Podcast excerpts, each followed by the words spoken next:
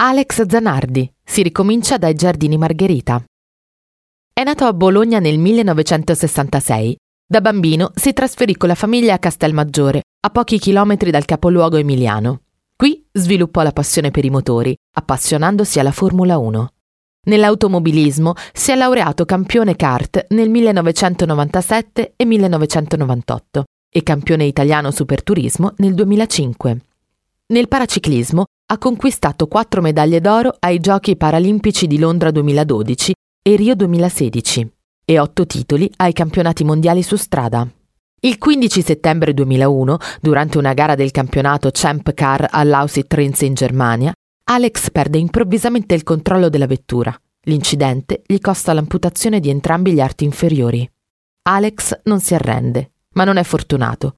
Il 19 giugno 2020, durante una staffetta di beneficenza in handbike, rimane coinvolto in un incidente sulla statale 146 a Pienza, perdendo il controllo del mezzo e scontrandosi con un camion. Nel gennaio 2021 finalmente riacquista la coscienza. L'11 luglio 2021 ai Giardini Margherita di Bologna si sono ritrovati gli atleti paralimpici di Obiettivo Tricolore, l'iniziativa ideata lo scorso anno da Zanardi per trasmettere un messaggio di ripartenza e di unità dopo la pandemia.